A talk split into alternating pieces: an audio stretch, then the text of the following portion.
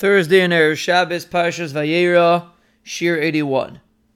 There was a talmid in Yeshivas Chaim Berlin when Rav Avigdor Miller Zatzal was the Mashgiach that he used to attend a college at night. And it wasn't common to grow a beard at that time.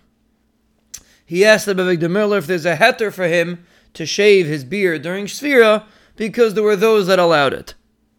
Nowadays we don't do it generally speaking, but in those days it was a challenge and Rav Avigdor Miller told him an eye-opening concept. He said as follows: You could find a heter for almost anything, but we don't shave during Sefira.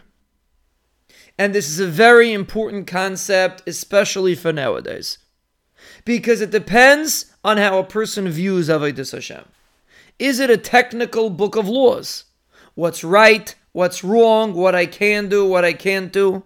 And if I could squeeze out a heter, I run for that heter and I go chasing to try to find somebody that will allow me to do something? Or is it about a relationship with the Ribono Shel Olam? And if it's about understanding that every action that we do should mirror our relationship with the Ribono Shel Olam, so if something is mutter, if something you're allowed to do, do it.